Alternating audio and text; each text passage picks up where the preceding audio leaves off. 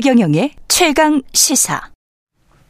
네, 윤석열 대통령이 거듭 강조하고 있는 연금 개혁 어쨌든 더 내는 방향으로 아마 가닥을 잡을 수밖에 없을 것 같습니다. 이게 근본적인 해결 방안이 될 수 있는 것인지 국민적 동의를 이끌어내야 되는 것도 과제고요. 보건복지부의 조기용 장관 장관님 나오셨습니다. 안녕하세요. 안녕하세요. 예, 처음 네. 뵙겠습니다. 예. 네. 국민연금 지금 수급액 물가 네. 변동, 인플레이션 때문에 또 국민연금이 좀 어려운 게 분명히 있을 건데 네. 수급자는 계속 늘고 있고 네.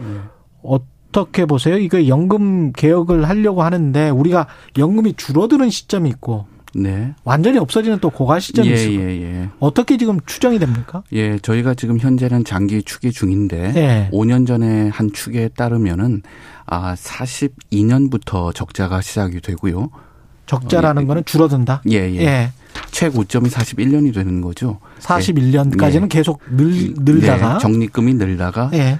아 이제 42년부터 적자로 어, 전환되면은 적립금이 줄어들고 예. 57년에 고갈되는 걸로 5년 전에 추정에서는 그렇게 나왔고 지금 그대로면 지금 현 시점에서는 네. 예 아, 장기 추계를 새로 하고 있습니다. 그때 연금 네. 그 수익률이랄지 그런 거는 시뮬레이션 돌릴 때 뭐 5%로 돌렸습니까? 6%뭐 뭐 제가 정확한. 숫자는 기억이 나지 않는데 네. 그 당시에는 어 연금 개혁 시나리오를 한 4개 정도 4개. 국민에게 제시를 했었지만 음. 개혁이 이루어지지는 않았었습니다. 결국은 뭐 주식 시장이랄지 뭐 채권 시장이랄지 음. 시장은 계속 변동을 하고 네. 우리가 이제 돈을 더 내지 않으면 이거는 뭐 뻔히 고갈되는 음. 거는 맞는 거 아니에요? 예. 예. 그러니까 어 고갈 시점이라고 하는 것은 크게 두 가지죠. 예. 어, 보험료와 아, 수입 대체율 간의 관계. 예. 그러니까 수입과 지출이 하나 있고 적립금을 얼마나 잘 운영하느냐. 그렇죠. 이두 가지 측면에 있, 있는데 예. 어 지금 보면은 어, 암만 해도 우리나라가 그 OECD 평균의 절반에 못 미치는 보험료 수준이거든요. 네. 아, 그런 측면을 감안했을 때 이제 보험료를 더 내야 된다는 주장도 있고, 음. 그 다음에 평균, 아, 그, 월 평균 급여액이 한 60만 원에도 못 미칩니다. 네. 그러니까 더 받을 수 있도록 해야 되고, 네. 뭐 이런 그 논의가 뭐 활발하게 진행되고는 있습니다. 아, 예. 더 내고 더 받아 야 되는 그 구조로 지금 정부 네. 쪽은 생각을 하고 있는 겁니까? 아닙니다. 정부가 어떤 네. 지금 그 목표를 정하고 하고 있는 거는 아, 아니고요. 예. 네. 추계를 바탕으로 해서 네. 국민 여러분께 투명하게 정보를 공개하고 음. 같이 개혁안을 만들자 그런 그 취지에서 추진하고 있습니다. 그 박근혜 정부 때도 관련해서 서울대 교수님들 뭐 해서 아주 두꺼운 책이 나왔었던 네, 걸로 네. 제가 기억을 하고 네. 그 책을 쭉 읽어봤었는데 네. 결국은 또 시나리오별로 뭐 얼마를 내면 네. 어, 얼마를 돌려받을 수 있고 네, 아니면 덜 받을 수 있고 뭐 이런 여러 가지 그 계산이 나올 거 아닙니까? 예. 그리고 그래서 저희가 이제 그런 논의가 사회적 합의가 필요한데요. 음. 사회적 합의를 잘 이끌어낼 수 있도록 아, 현재 그 어, 원래는 3월 달에 네. 장기 추계 결과를 발표하기로 했는데 네. 그걸 두 달 빨리 당겨서 네. 이번 달 내로 그 장기 추계 시산 결과를 공개할 예정입니다. 그렇군요. 네. 중요한 것은 어 이제 투명한 그 정보와 통계 공개입니다. 음. 그래서 저희는 어 정부 내에서 어, 장기 추계와 제도 개선을 담당하고 있는 재정계산위원회의 예. 회의록을 투명하게 공개하고 있고요. 예. 또 전문가 포럼을 하고 있는데 그것도 유튜브로 생중계하고 있습니다. 아, 그렇군요. 예. 또 보다 중요한 것은 국민 여러분들께서 어 연금 개혁 그 작업에 아, 그 과정에 직접 참여할 수 있는 기회도 제공할 계획입니다. 예. 저희가 이제 청년, 가입자, 기업 그리고 음 근로자분들을 음. 심층 면접을 통해서 의견 수렴하고 있고요. 국회 연금특위하고 협력을 해서 예. 어 국민 여론 그 수렴 기구 그러니까 의견 수렴 기구도 운영할 계획입니다. 근데 유권자의 뭐 표심만 생각하는 음. 국회의원들하고 네. 실제로 이제 집행해서 운영해야 되는 음. 정부하고는 입장이 다를 수밖에 없고 네. 예 그런 상황에서 보면 이제 국민들은 당장 이런 이야기가 나오면 네. 나는 많이 내고 덜 받는 것 같은데 공무원들이나 국민연금부터 네네. 뭐 개혁을 하고 말해라 뭐 예. 이런 식의 이제 댓글들이 많이 달린단 말이죠. 예, 맞습니다. 예. 예. 지금 이제 공무원 연금 그다음에 군인 연금 같은 직역 연금에 정부가 아, 별도로 지원 국고에서 지원한 규모가 큽니다. 예. 예. 그렇기 때문에 그거에 대한 이제 같은 개혁을 주문을 하시는데 저희가 생각하기는 이러한 직역연금을 포함해 가지고 노후 소득 보장 체계의 구조적인 개혁에는 음. 상당한 시간이 소요되는 것이 사실입니다. 상당한 시간이 예, 소요된다. 왜냐하면 여러 가지 제도가 또 얽혀 있고요. 음. 외국의 예를 보더라도 십수년 걸리기 때문에 예. 온 상당한 시간이 필요한데 그래도 정부는 어 구조 개혁에 관련해서도 어, 충분한 토의와 아, 토론 그다음에 연구 등을 고쳐 어, 토대로 네. 공론화 될 수 있도록 국회 그 연금 특위가 적극 협력해 나가도록 하겠습니다. 그러면 윤석열 정부 임기 내에 네네. 연금 개혁과 관련해서 아주 구체적인 방안이 마련되고 확정되는 어떤 그 시기, 네네. 예, 시 간표나 스케줄 같은 거는 예, 어떻게? 지금 일단은 저희가 국민과 함께 개혁안을 만든다는 취지하에 예. 국회 그다음에 국민분들하고 이제 긴밀하게 아 전문가분들하고 긴밀하게 협력하고 있는데요. 예. 국회 연금특위 민간자문위원회에서 어, 올 초에 개혁 방향에 대해서 보고 드린 바가 있고 네. 아마 조속히 아 조만간 개혁 방안이 예, 나올 것입니다. 네. 그래서 그런 작업을 돕기 위해서 제가 아까 말씀드린 것처럼 장기 재정 추계를 좀 앞당겼고요. 네. 어, 공론화 과정에서도 국민의 의견을 충분히 수렴할 것입니다.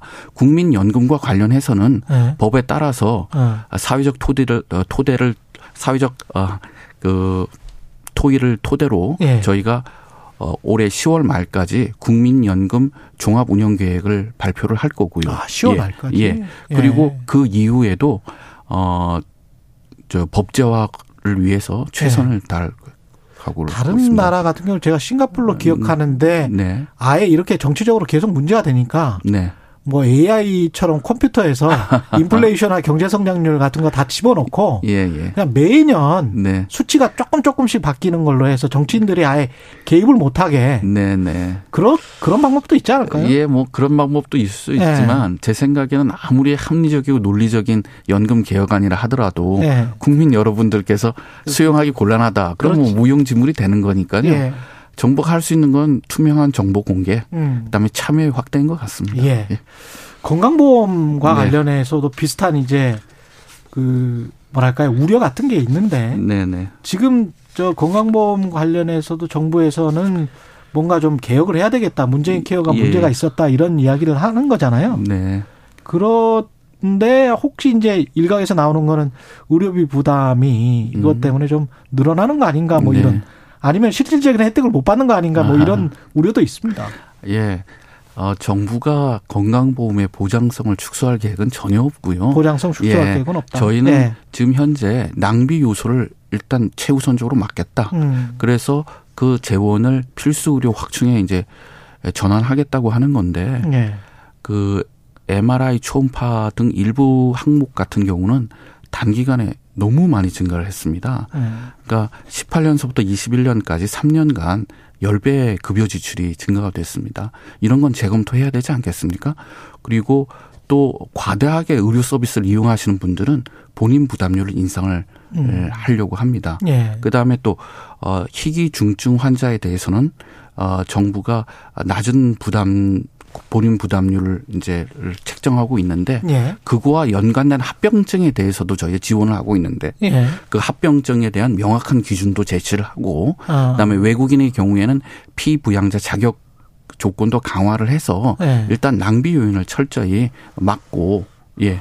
그거를 이제 필수 의료 쪽으로 어, 돌릴 계획을 하고 있습니다. 의학적으로 과학적으로 명확한 네. 기준이 없는 아마 합병증이나 희귀병들이 분명히 있을 텐데. 예. 그러니까 그걸 예. 의사분들이 필요하다고 하는 걸 못하게 할 생각은 전혀 없고요. 예. 그래도 어 분명히 그런 그 지적들이 있기 때문에 음. 저희가 한번 살펴보겠습니다. 알겠습니다. 예. 실내 마스크 관련해서는 네. 그이 서울 왔다 갔다에 어떻게 해제된다 그런 이야기가 있었거든요. 아, 예. 예. 저희가 지난달 23일 날 중대본에서 예. 어, 마스크, 실내 마스크 의무 착용 그 조정 기준을 한번 말씀드린 바가 있습니다. 네 개 기준을 저희가 말씀을 드렸고 음. 그 중에서 이제 두 개 이상이 충족이 되면 어 이제 해제를 할 수 있다, 의무를 해제할 수 있다고 말씀을 드렸는데 그때 또 같이 말씀드린 게 신규 변이라든지 음. 해외 상황도 어 같이 검토를 하겠다고 말씀을 드렸거든요. 예. 지금 이제 중국 내에서 코로나 19 확산세가 확산세하고 그렇죠. 그로 인한 그 국내 유입 가능성 등을 어 전문가랑 같이 한번 논의를 해봐야죠. 그래가지고 아. 저희가 해제 시점을 예, 한번 국민께 보고 드리도록 하겠습니다. 지금 확진자 숫자랄지 사망자 숫자를 음, 네. 지금 현재 상황을 면밀히 검토한 뒤에 네네. 중국 지금 입국 예. 상황은 입국자들의 평균 예. 뭐 확진율이랄지 이런 예, 것들도 누적 확진율이 한 17% 17%. 돼서 예.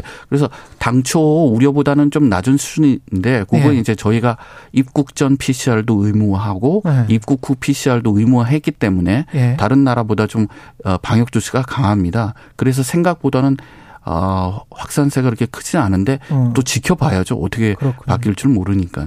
예. 근데 국민들이 실생활에서 느끼는 거는 어차피 네. 뭐 카페에서 네. 사실은 꼭 마실 때 아니고 그냥 이야기할 때도 지금 다 벗고 지금 하고 있는데 네네. 네. 이거 뭐 그냥 눈 가리고 아웅 같은 데 그냥 하, 하면 그 해제해도 되는 거 아닌가 뭐 이렇게 음, 지금 예, 예. 생각하시는 분들 꽤 있는 것 같아요. 불편을 느끼시는 분들 많은 예. 걸로 알, 알고 있는데요. 예. 그래도 뭐 과학적인 뭐 통계라든지 예. 전문가 의견을 들어야 되지 않겠습니까? 그렇죠. 예. 정기석 위원장은 네. 중국 변수를 감안해도 해제할 시점이 됐다는 식으로 지금 이야기. 예, 예. 어저께 말씀하신 걸로 예. 알고 있는데 그래서 전문가들 음. 분들과 한번 논의를 예, 해가지고 음. 뭐 저기 결정을 하도록 하겠습니다. 이왕 뭐 장관님이 나오셨습니까? 예. 해제 시점에 관해서 조금만 더 구체적으로. 아, 예. 예. 근데 그게 이제 과학 방역은 아니지 않습니까? 예. 시점을 보고 말씀드린다는 게 아, 아무래도 수치를 보고 말씀을 드려야 될 것 같습니다. 예. 아직까지는 조심스러우신 것 같습니다. 네. 그리고 한 가지만 더 지금 저 소아과병원 산부인과도 네. 문제기는 합니다만 소아과병원이 많이 줄어들고 있고 예. 결국 인구 문제 때문에 그런 것 같은데 예, 예. 의사도 줄어들고 있는데 네. 어떤 대책이 있습니까? 예, 지금 말씀하신 것처럼 네. 진료 과목 간의 그 의료 서비스 격차가 좀 심각한 것이 사실이고 예. 또 하나 지역 간의 또 격차도 있습니다. 음. 그래서 저희가 지금 두 가지 측면에서 어 지금 준비를 하고 있습니다. 가장 큰 거는 일단 정당한 보상을 해야 되겠다. 예. 그래서 이제 공공 정책 수가라고 하는 것을 개발할 건데 어, 좀 상대적으로 저평가된 수술 입원 등에 대한 보상을 강화하고요. 예. 그다음에 중증 소아 진료 같은 경우는 대부분 경우 적자가 불가피합니다. 그럼 이제 사후 보상도 해드릴 거고 지역 격차 완화를 위해서는 지역 어, 추가 수가도 개발하고 있고요. 그게 한 축이고 다른 한 축은 이제 충분한 의료 인력 공급입니다. 음. 그러니까 필수 의료라든지 지방 병원에 대해서는 전공의를 우선 배치하고요. 그리고 어 소아 심장 등 이제 특수하고 전문적인 분야에 대해서는 아 의사 양성을 음. 직접 지원도 아, 할 계획이고 그다음에 지역별 어, 병상 수급 관리 계획을 통해 가지고 수도권으로 병상이 쏠리는 것도 어, 막을 겁니다.